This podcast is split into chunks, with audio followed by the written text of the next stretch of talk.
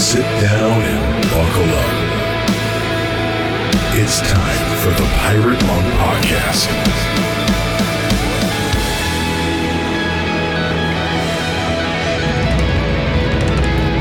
Welcome to another episode of the Pirate Monk Podcast.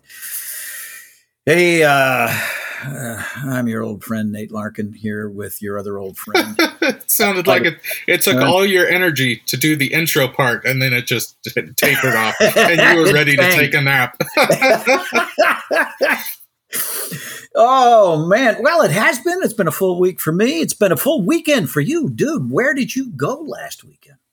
yeah, I went to uh, to Colorado, the corporate hub of my job, and we had like two days of corporate things. I've never, you know, for the last uh, how long have I been doing this? When did I start with you? Like seven years ago, doing this job. Uh-huh. The only thing even close to that was the one time you gathered everybody in Franklin. Yeah, but yeah. this was two days of uh, something that was uh, just an interesting experience. And I was thinking of our Samson guys because I have worked with some of these fellows for five and a half years, exchanging notes, being on calls, making comments and engineering reports, and I had never met most of them face to face. right, right, right, And right. so I, I was really thinking about the retreats and watching guys as they meet face to face when I would meet Yeah, yeah. fellows and being like, "That is you. You are so much taller than I thought you would be." um, but it was it was just a it was a lot of fun and very strange. I realized I have not traveled anywhere without at least one child in tow for Yeah. probably seven years. Mhm, Like they mhm. always come with me, and so that that it was very strange, especially having the kids twenty four seven in the house um, for the last year plus. So Yeah. that that was fun. It's fun to just have some adult hangout time. Bowling. I am not. Uh, I was never good at bowling, but I was so happy to be with a group of people that I think the highest score I saw all night was 124 or so. Okay, So, so that was right. good. It was the, the most ridiculously bad bowlers. Um, Engineers bowling. Enough it- said. It was yeah horrible. And and then I got to I got to drive back from Denver to Castle Rock in a new Tesla something or other. What? I, I I don't know. I was sitting in the way back and I got to feel that stomp on the accelerator Oh, in- yeah? Uh-huh. in your head to the back of the seat. Fortunately, my driver, I won't say who it was, was willing to get up into the 110, 120 mile an hour zone because it was late at night, so nobody was Are paying you attention. kidding? Are you kidding? the acceleration, uh, the only thing even close to that experience is being in a jet and taking off. It was Yeah, yeah. crazy. Really? So, so it's just a lot of little experiences like that that felt like this is this is fun. This is enjoyable. awesome. Then I flew back and cooked dinner. well, I'll tell you what. I uh, my week was uh, enjoyable, but but uh, of a different kind, and not without its stroke. It was Disney week for us here oh, with really? grandkids. Oh, So, well, yeah. first you changed condos. I see you have a different bedspread behind you. we did. We actually um, we moved. Had to move to a different condo, so you know we moved a couple doors down in the same complex. Yeah, And then Uh, you then we- took how many kids and what ages to Disneyland? Let those parents who have experienced this feel for you. just two of the grandkids, but the youngest two, eight and five, although the five year old turned six on our last day there. Uh, and apparently, most of the rest of America decided to go to uh, Disney World on the same Oh, week. were we you were having there. some long lines? Oh, it was just murderous. Just elbow to elbow, or as my son says, uh, uh, butt to balls. Uh, unbelievable. But I'll I'll bet the five and eight year old were incredibly patient and no problem. I don't mind standing for an hour and a half to get on this ride that takes Yeah. thirty seconds. Yeah, yeah, yeah, yeah, yeah, yeah. Well, So, at- uh, at least you didn't do the baby thing because that to me was always the worst. I, I was Uh-huh. convinced to go a few times when we had like Oh. stroller age kids, to which I'm Yeah, like, yeah, yeah. this is very expensive for not fun. And then it's like, yeah, happiest place on earth, Mickey's ass. well, Allie and I, you know, we did the obligatory. We went with the kids and their parents, my son and daughter-in-law. Uh, uh, uh, but we actually ditched uh, them after about three hours. Good for you. Yeah, uh, and from from from the Magic Kingdom, you can catch a, a nice, relaxing boat that'll take you over to a resort where you can sit by the water, tip a couple, and have something to eat and relax in the shade, which is what we did. That is really funny. I'm picturing your escape and you guys lounging while your poor son is going like, "Where where did it go? Where? Oh, I need someone to hold the kid. I got to take the other one in the bathroom." And you guys are on lawn chairs with a mai tai or something. but uh, but we did it. We did it. We went and uh, paid homage to the rat. We did the Mickey Mouse thing for uh for a week. Wow. Uh, gl- glad to be home, or or Whatever this is home called, right yes. now. yeah. and uh, and glad to be uh, fully engaged in what Samson's doing, hard at work on uh, on the book, and we've got some other cool things going. Just some very cool things going. And we also have a cool guest this week. Yes. We actually do. Uh, so uh, let's not hold our listeners any longer in suspense, uh, but take a, a quick break and return uh, with today's guest on the Pirate Monk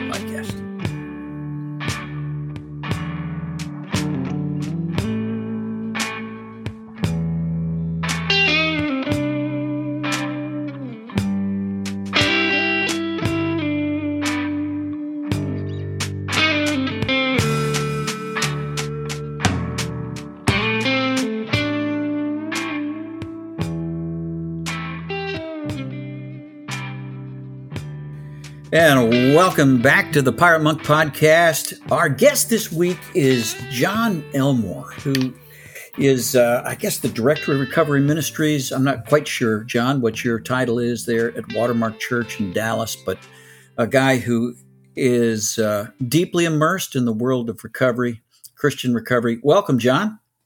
Thanks so much, Nate. Great to be with you and Aaron on the Pirate Monk podcast. Thankful to be a part. All right. Well, uh, hey, what got you into this field? A nice Christian guy. Whatever got you involved with all the messiness of addiction and recovery? Yeah, because I didn't used to be a nice Christian guy. I I tell people people ask me that they're like, so how did you become director of a recovery ministry and and now I'm uh, one of the teaching pastors here at the church? They're like, how would that happen? I'm like, well, what is on my resume is 12 years of alcoholism and Uh-huh. drug use and sexual sin. That's what's on my resume that Jesus saved me from and saved me out of.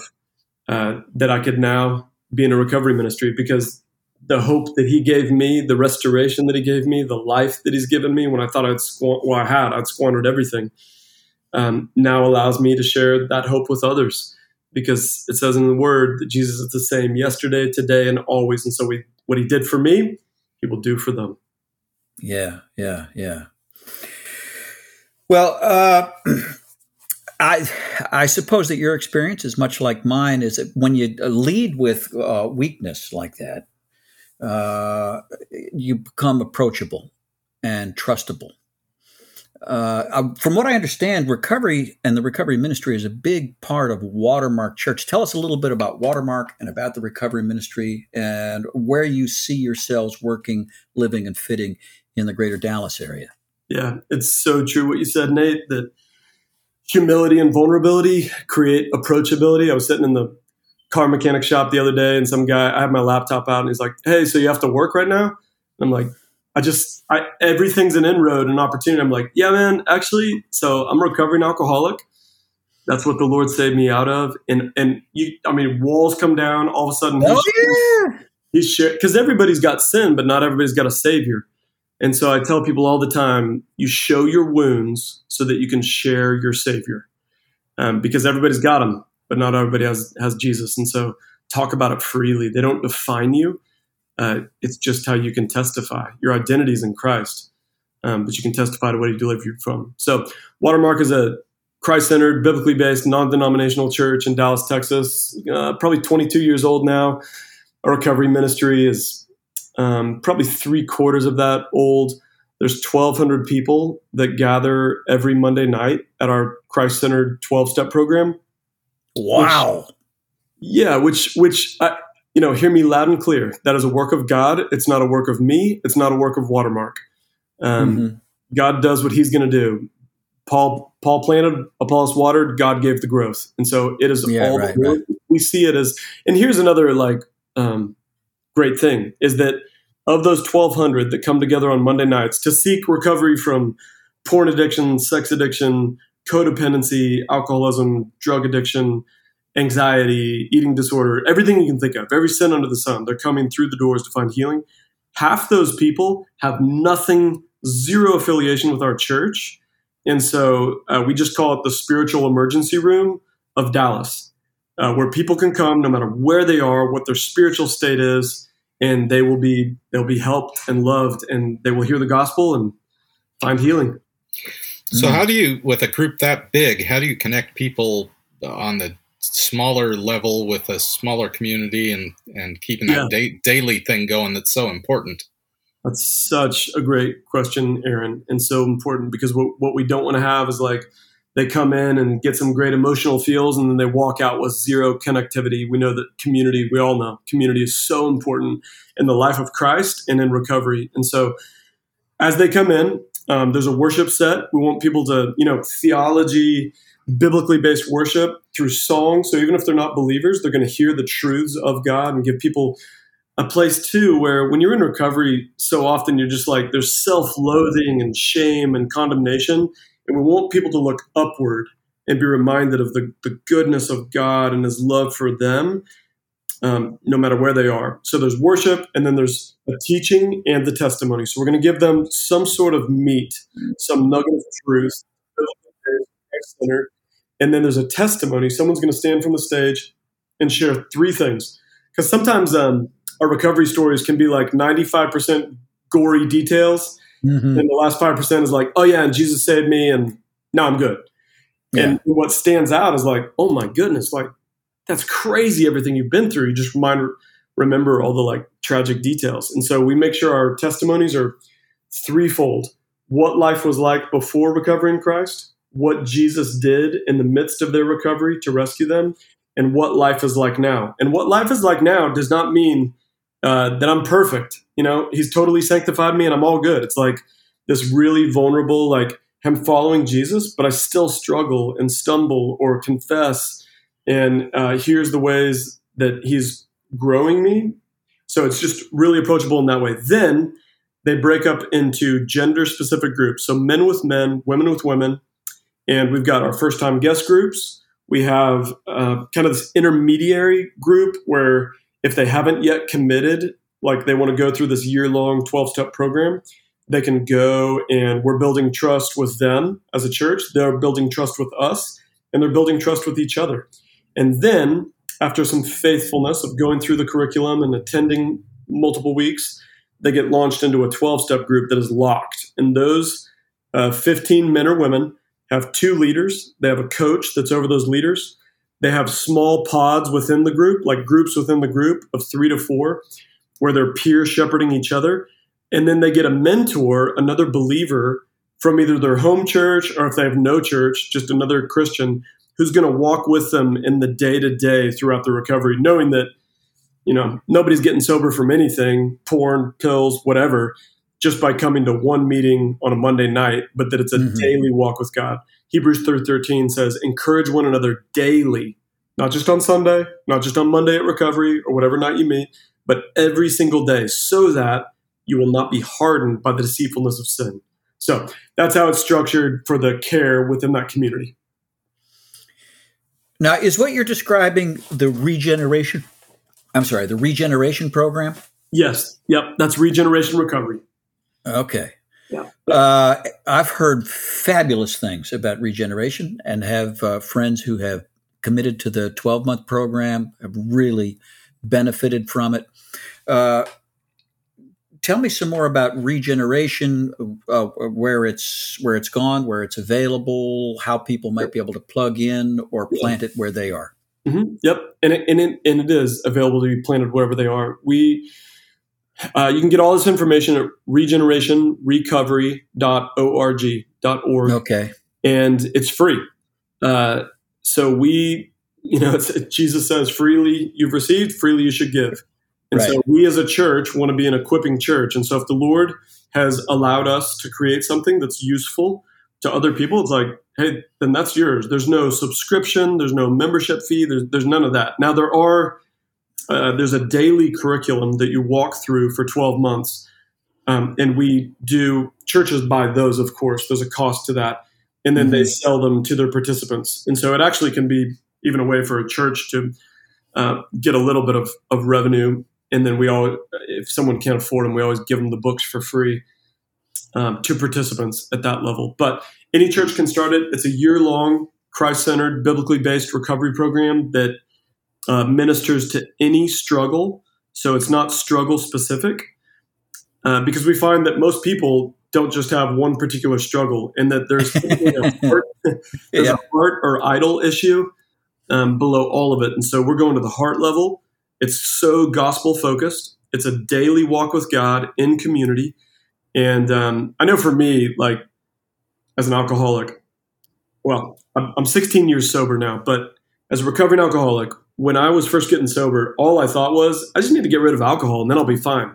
Never yeah, mind, right. never mind the fact that I was going to strip clubs, I was addicted to porn, I was smoking weed, but like the yeah, right. was, you have a drinking problem, and then the trail of defilement behind me. And uh, so, anyway, we for that reason, it's not struggle specific. We want to just like avail it to everyone. And what we find is a guy walks through the door with alcoholism, and then he hears some other guy talking about lust.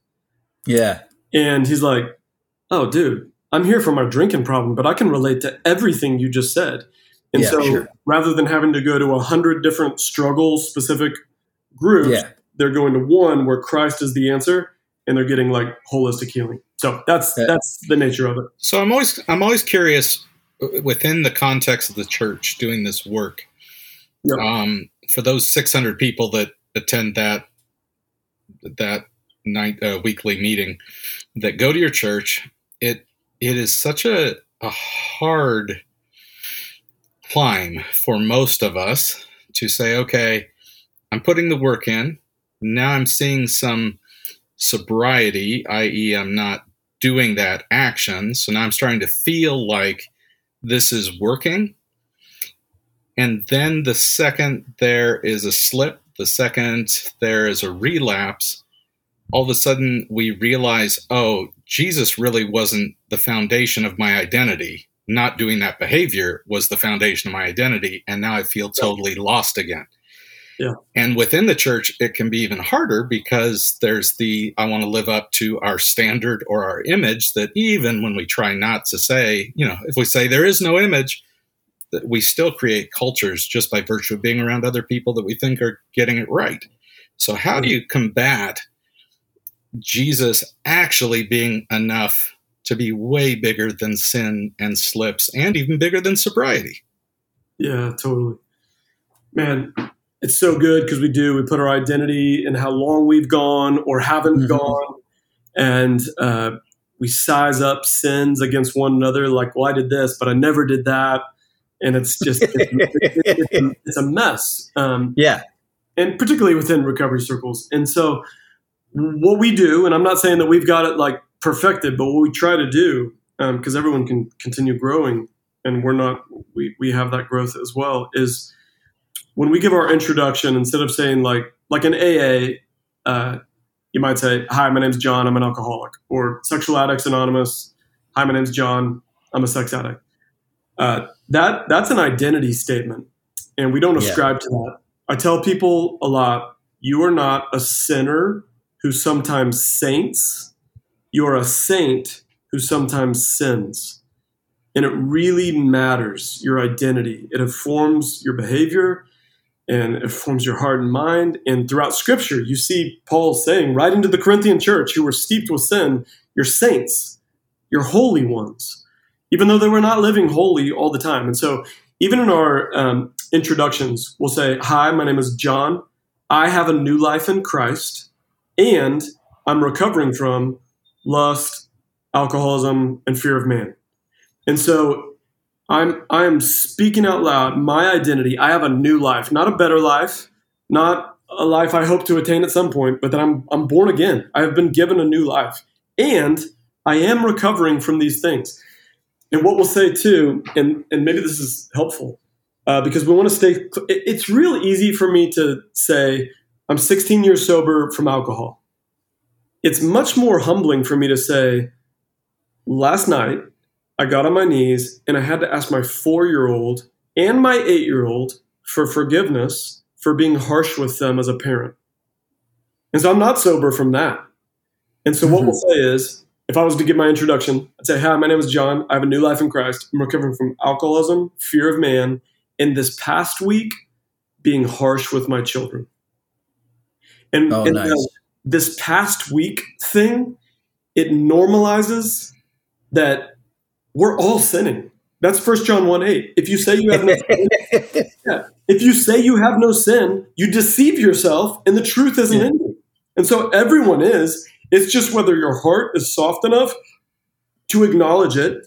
And then James 5:16 says, confess and pray for each other so yeah. that you will be healed. And so look, if you want to be forgiven, confess to Jesus. If you want to be healed, the yeah. Bible's prescription is you confess to each other.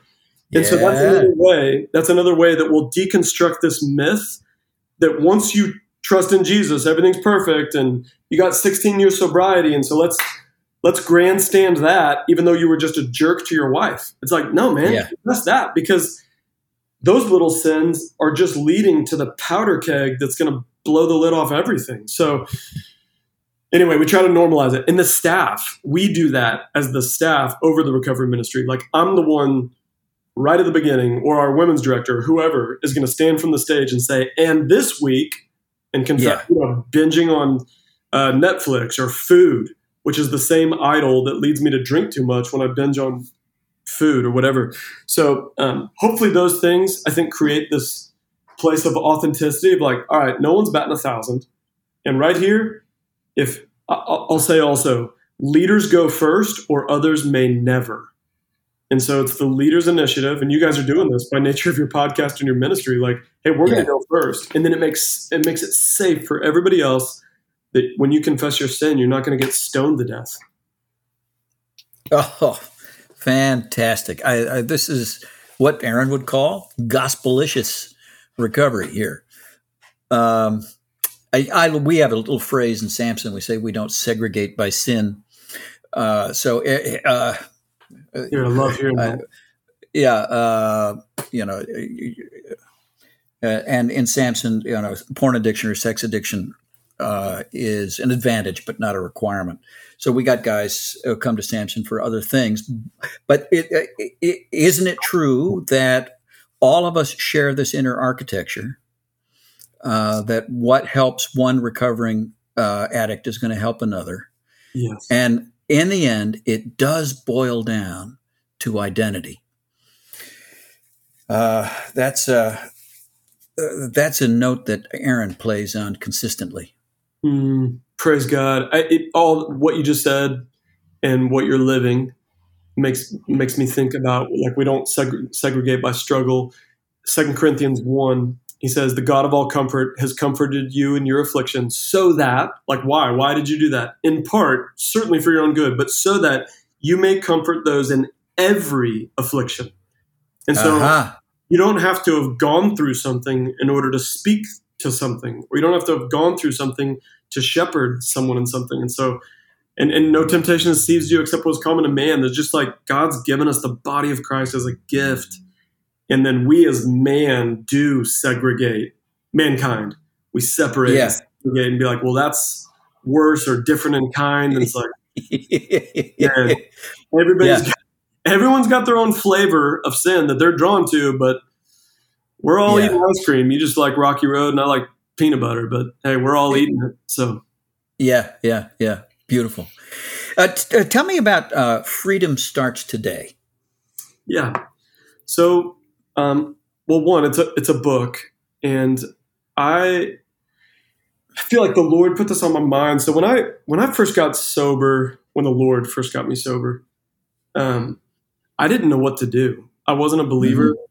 And I remember asking my AA sponsor, I'm like, "Hey, what do I do today?" And he's like, "Read the first hundred pages of the AA book." And I'm like, "Okay." So I did that that night because I was yeah. so desperate. And then the next day, I'm like, "So what should I do today?" He's like, uh, "Read the next hundred pages." Well, pretty soon I ran out of big book pages like, what do I do, man?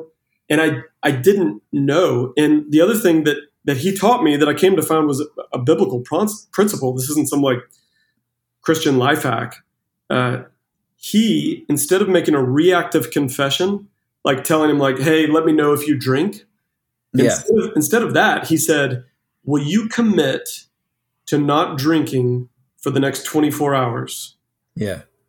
And so I made this proactive decision instead of a reactive confession.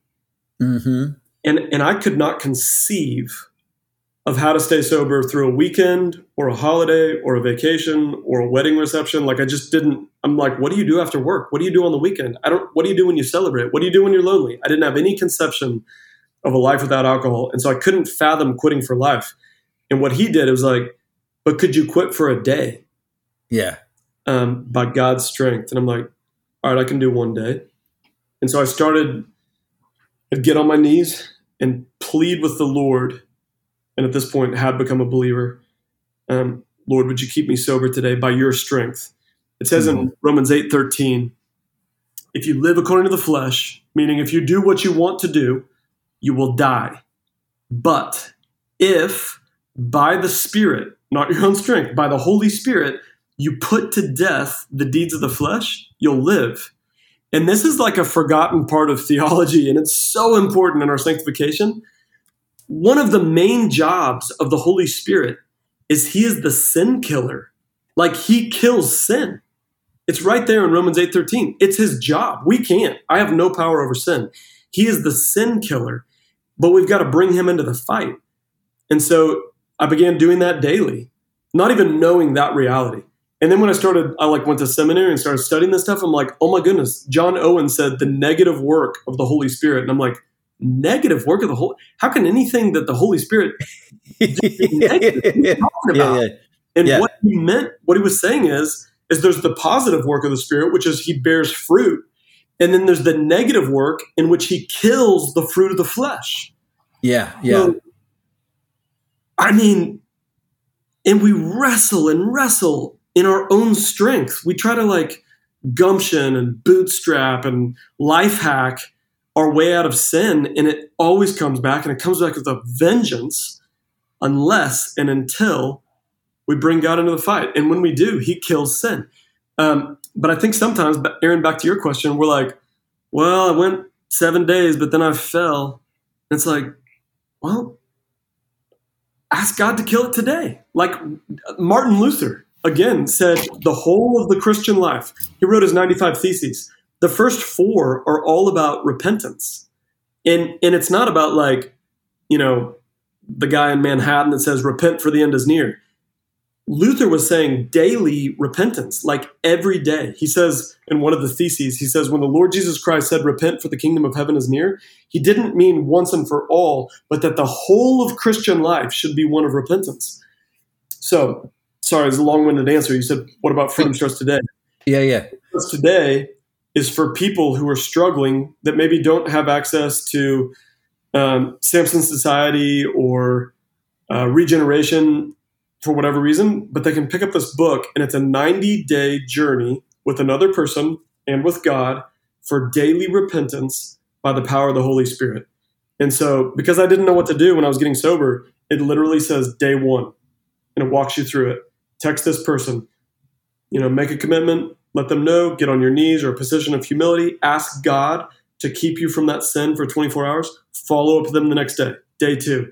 And it just gives you a 90 day path with some theological ways, like we've talked about with identity and whatnot, that you can um, start to have a spiritual mindset in this battle against sin. So that's it. It's 90 days to warring against sin with another person, another believer, and, and appropriating the power of the Holy Spirit to kill that sin and stop wrestling in vain on your own. Wow. All right. Wow. So I'm, I'm looking at this clock. We still have time for this question, but Nate, you were going to say something. Do you have an unction? No, go ahead. Okay. Um, so as, as you were talking about that and this role of the Holy Spirit, which the Holy Spirit is by far the most confusing person in the Trinity to me, um, it, just with how that works, and I'm you're talking about this daily fight where Paul wrestles with his flesh, my this Holy Spirit's dealing with the sin, but I'm still living in the flesh as long as I'm walking this earth. Yep. And I know that goes back to that identity confusion where if I experience some separation from a certain behavior and then I feel that desire again, it can be confusing and surprising because I forget that I'm still living in a body that has flesh appetites. Right. And so that daily struggle being okay to even realize that who would Peter have been if he hadn't have denied Christ? Well, did that make denying Christ a good thing? No, that's still a bad thing. But was it an essential thing? Yeah, it's essential. So where like it's not it's not as clear as I feel when I'm in the middle of the struggle. So so how do we what do we say to people that are like I feel like a total failure because I still desire this thing Mm. even when I make it 24 hours without it? Yeah, I would tell them to not feel like a total failure. I would feel I would tell them to feel totally biblical. Because what they're feeling is Galatians chapter 5 and Romans chapter 7, where Paul writes in both of those. In Romans chapter 5, it's all I mean the whole passage is about this wrestle between the flesh and the spirit. And he gives the antidote to it. He says in Galatians 5:16, so I say, walk, it, they, were, they were trying to follow rules, the Galatians. They're like, well, I trust in Jesus for my salvation, but now I got to follow these rules. And he's like, you will follow them in vain. Uh, they will not sanctify you. Only the Spirit will. And so he says, so I say, walk by the Spirit. And walk fails us in the English, but in the Greek, it's it's present tense, ongoing, continual.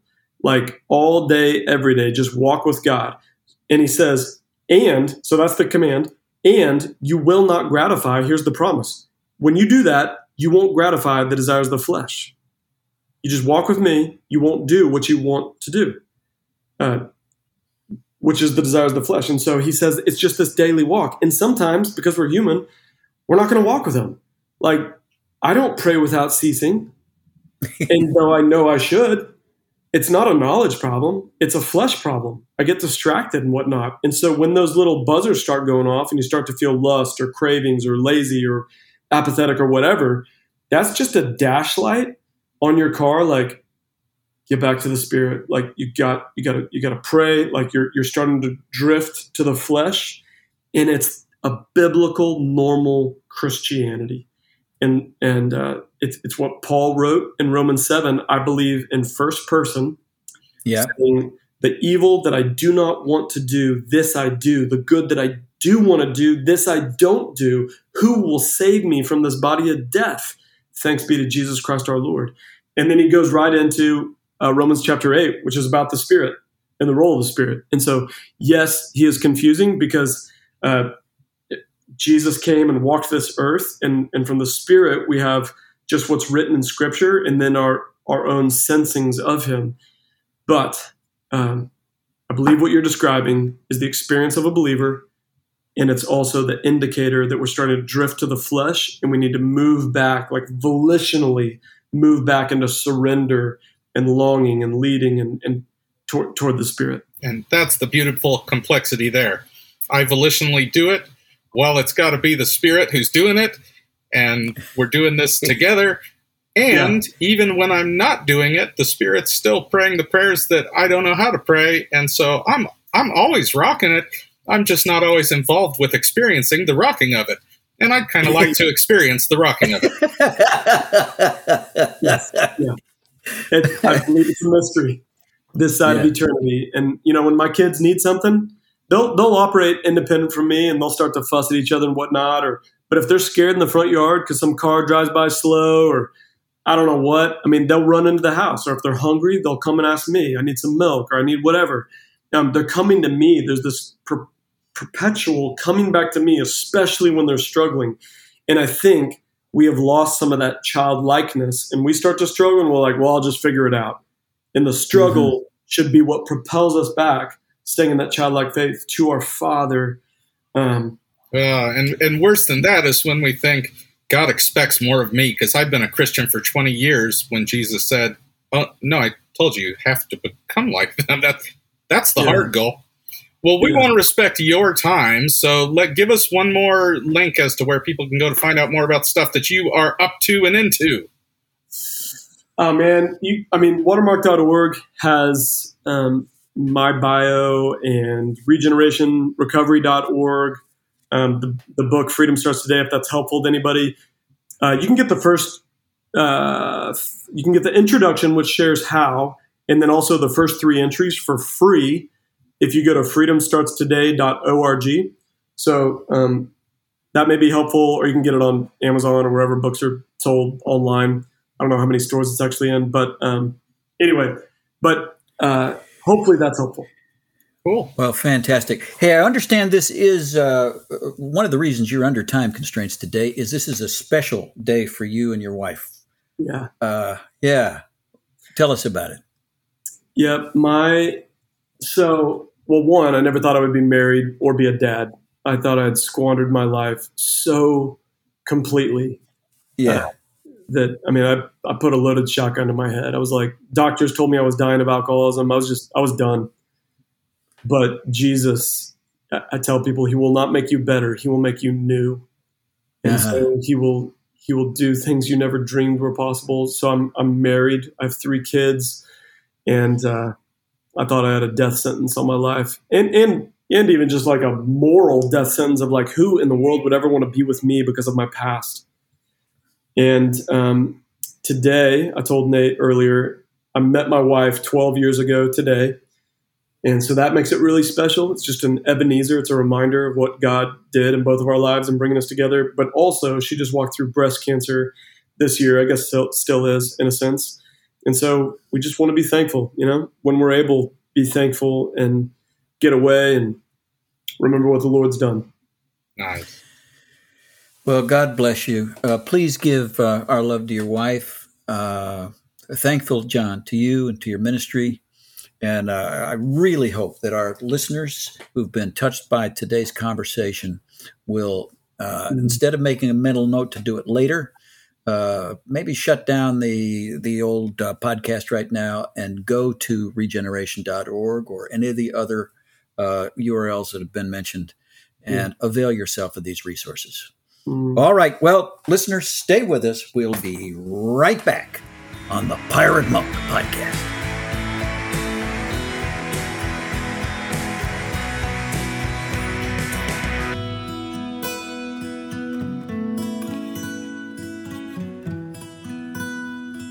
We are back on the Pirate Monk podcast. Do you know what I think is interesting? What do you think is interesting? um, we have had a number of conversations lately with churches that are really jumping into not just supporting here's where you can go for recovery stuff, but yeah, but doing it and having their own flavors to it. Um, yeah, yeah, and that's uh, it's it's interesting over the years to have seen not just okay the church is letting us talk about this but then getting deeper involved and doing their own things not even just taking a group from the outside and trying to plant it into their church but really yeah, exploring yeah. for themselves. And i really see that with our guests recently is this is coming from their own journeys. Yep. And when this first started i just remember a lot of pastors I knew being assigned, you know, you're in charge of starting a celebrate recovery group. Go do it. Yeah, they right. had yeah, yeah. They had no experience in it, and they're like, well, I guess it's all written out. We'll just do it. Yeah, yeah. This is so different feeling than back yeah, then. So yeah, what do you what yeah. do you see with that thought? Yeah, and I and I, well, I also see a growing awareness in the church that uh, addiction in all its forms uh, creates an evangelistic uh, opportunity. uh, as long as uh, rather than just going straight for the hard sell all the time and swinging for the fences, we actually, like the Good Samaritan, will care to the wounds of the wounded. Uh, it is a way to open the door into the family of God. I love that uh, at least half of the people who come to regeneration on a Monday night uh, are not members of Watermark Church, but I also am quite convinced that the growth of Watermark Church is probably tied in no small measure to the work they're doing in recovery.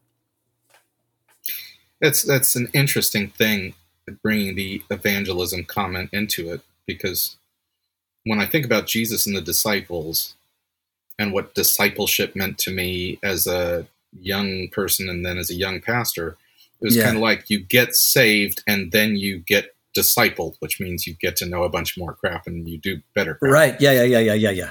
Where the mystery, and part of that is because of frickin' Charles Finney, your New York bro. I know, I know, I know, I know. Uh, with the with the whole idea of that sinner's prayer, where we can tag like this is when I was out and this is when I was in.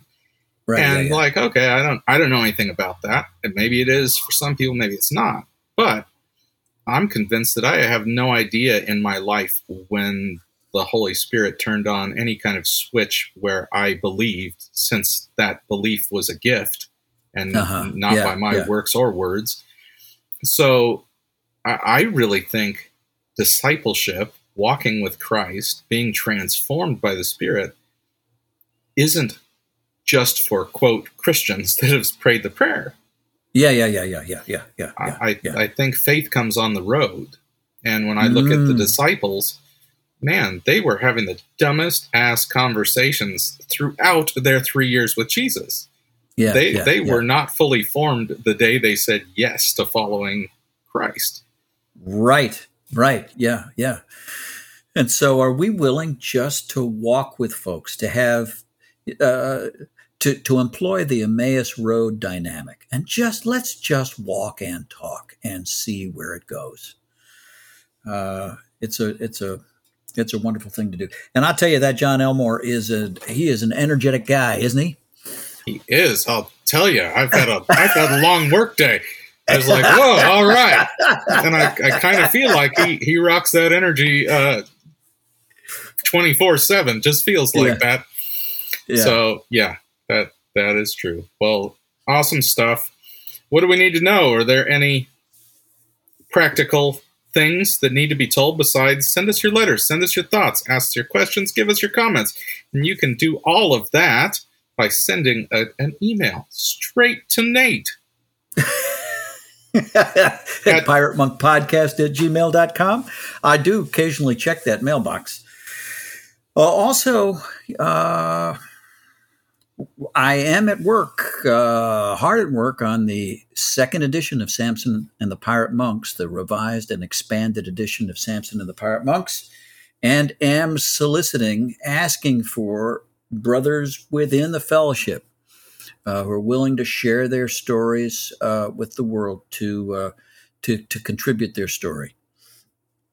Hey, drop me a line at nate at samsonshouse.org uh, if uh, you have if if you are willing to share your story as part of uh, the book. Uh, we want a lot of good stories that people can relate to when that next edition comes out. So what you're asking for is just some of the story of how Samson has impacted people's lives you know, or community brotherhood, what they've discovered as they've learned to speak, whatever yeah, is that yeah. core of your Samson journey. Yeah, yeah.